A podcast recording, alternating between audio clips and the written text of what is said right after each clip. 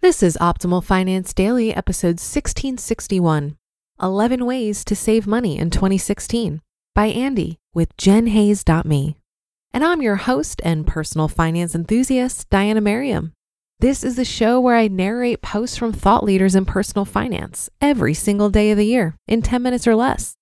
And before we get to it, I wanted to make sure that you know that we have a weekly newsletter sharing tips, tricks, advice, inspirational quotes, and more. It's a great way to show your support and totally free.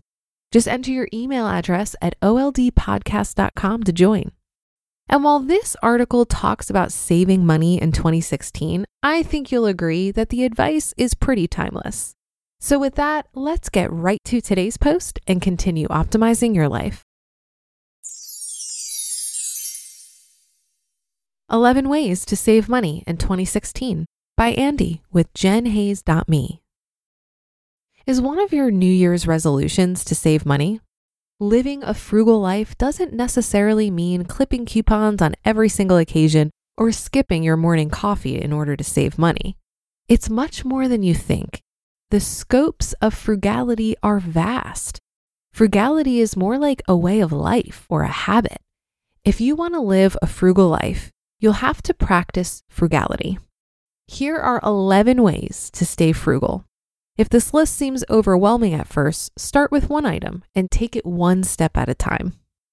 Number one, live within your means. Until and unless we realize our spending threshold or capabilities, we won't be able to live within our means.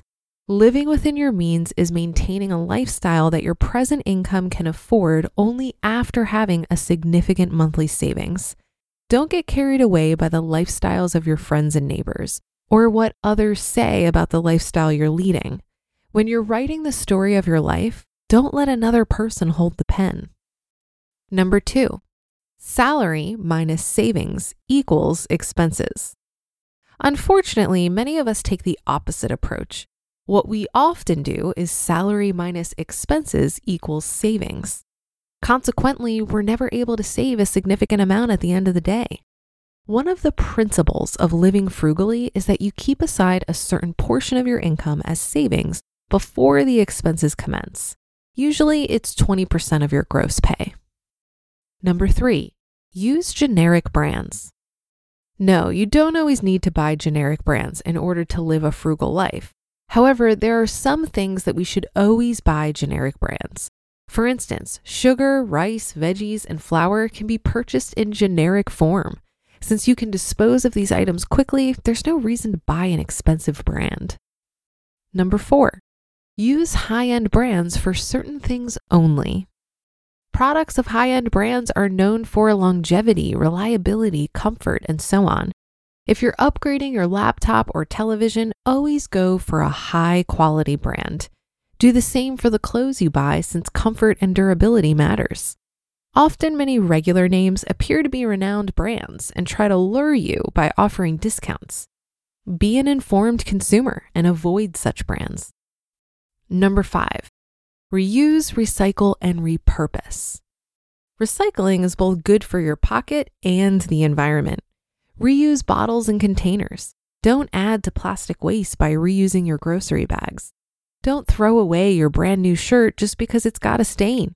Do everything you can to get the stain out. And if you can't, wear it when you clean or paint your house.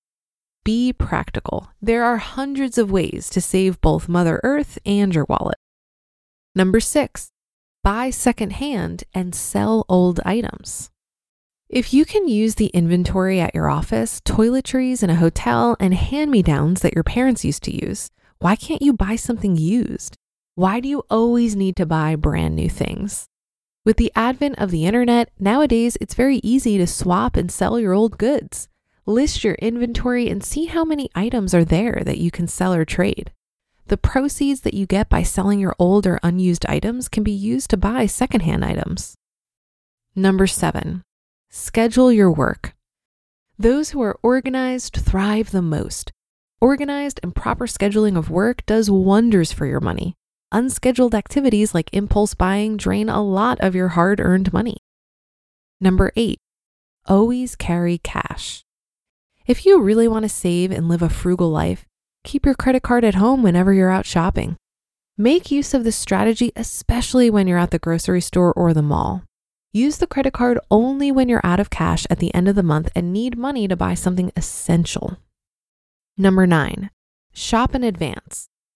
Buying out of season is always cheap and wise. Have you ever tried it? Buying out of season has its own set of benefits. You get the best available discounts, and since the demand remains low due to off season, the prices come down. Number 10, stay at home. This might sound depressing and negative, but staying at home can be fun. By staying at home, you'll get to spend some quality time with your kids, spouse, or friends. You can also work on DIY projects in your home. From painting your bathroom door to installing a new faucet, there's always some work at home that remains pending for months. Tackle those projects. If you have nothing else to do, watch movies at home from YouTube or Netflix. You can borrow movies from the library too. You don't need to go out for a movie or dinner just because it's Sunday. A home cooked meal is its own delicacy. Number 11, drive a modest car. What purpose does your car serve? The purpose is that it gets you from one place to another, nothing more than that. Do you care about impressing a stranger when you pull up at a stoplight? Is it worth going into debt just to impress others?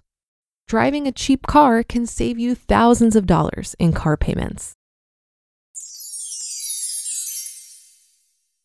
You just listened to the post titled 11 Ways to Save Money in 2016 by Andy with jenhayes.me. It's no secret that something always comes up when you're running a small business.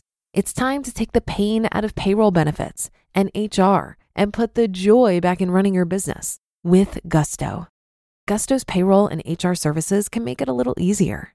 Gusto was designed for you, the small business owner. They take the pain out of running a business, automatically calculating paychecks, filing payroll taxes, setting up open enrollment. Gusto does it all. Want more? Time tracking, health insurance, 401k, onboarding, commuter benefits, offer letters, access to HR experts. You get the idea. With Gusto, you can focus on the joy of running your business. It's super easy to set up and get started. And if you're moving from another provider, Gusto can transfer all your data for you. It's no surprise 94% of customers are likely to recommend Gusto. 94. Here's the best part. Because you're a listener, you get three months totally free. All you have to do is go to gusto.com slash OFD. Again, that's gusto.com slash OFD. I'm telling you, you're going to love Gusto. Get started today. I think we can all agree that these are great ways to be frugal every year, not just in 2016. Living below your means as a way to prioritize saving and investing is one of the basics of personal finance. What made this so difficult for me in the past is that I didn't have enough awareness around where my money was going or how much I was actually living beyond my means. That's why I really think the first step in fixing one's finances is to track spending and engage with a budget as a way to get clarity on where your money is going. Once I had that clarity, it was much easier to make positive changes, and I had something to track against, so seeing my progress kept me motivated. I do think being able to enjoy frugality is a skill. If it feels like deprivation, then it simply isn't going to be sustainable. I find it fascinating how much perspective plays a role here. So, for example, when I was first reducing my expenses to get out of debt, one major change I made was to cook every meal I ate. When I would tell people this, many people would respond as if they felt like this was a severe hardship. But I chose to see things in a more positive light. Cooking all my meals gave me the opportunity to be creative and try new recipes. I was spending time actively creating something rather than just passively consuming, which was very satisfying to me. I also reminded myself what a privilege it was to have easy access to a grocery store and any ingredients I wanted. From a mindset of abundance, it's pretty ridiculous to see cooking all of my meals as a hardship because my ability to feed myself is worth celebrating. If I ever found myself complaining about cooking, I laughed it off as a first world problem and reminded myself how incredibly fortunate I am.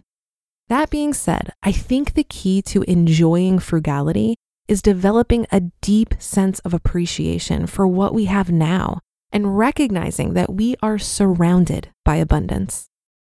That's a wrap for the Sunday show. Have a great rest of your day, and I'll be back tomorrow for a Minimalist Monday, where your optimal life awaits.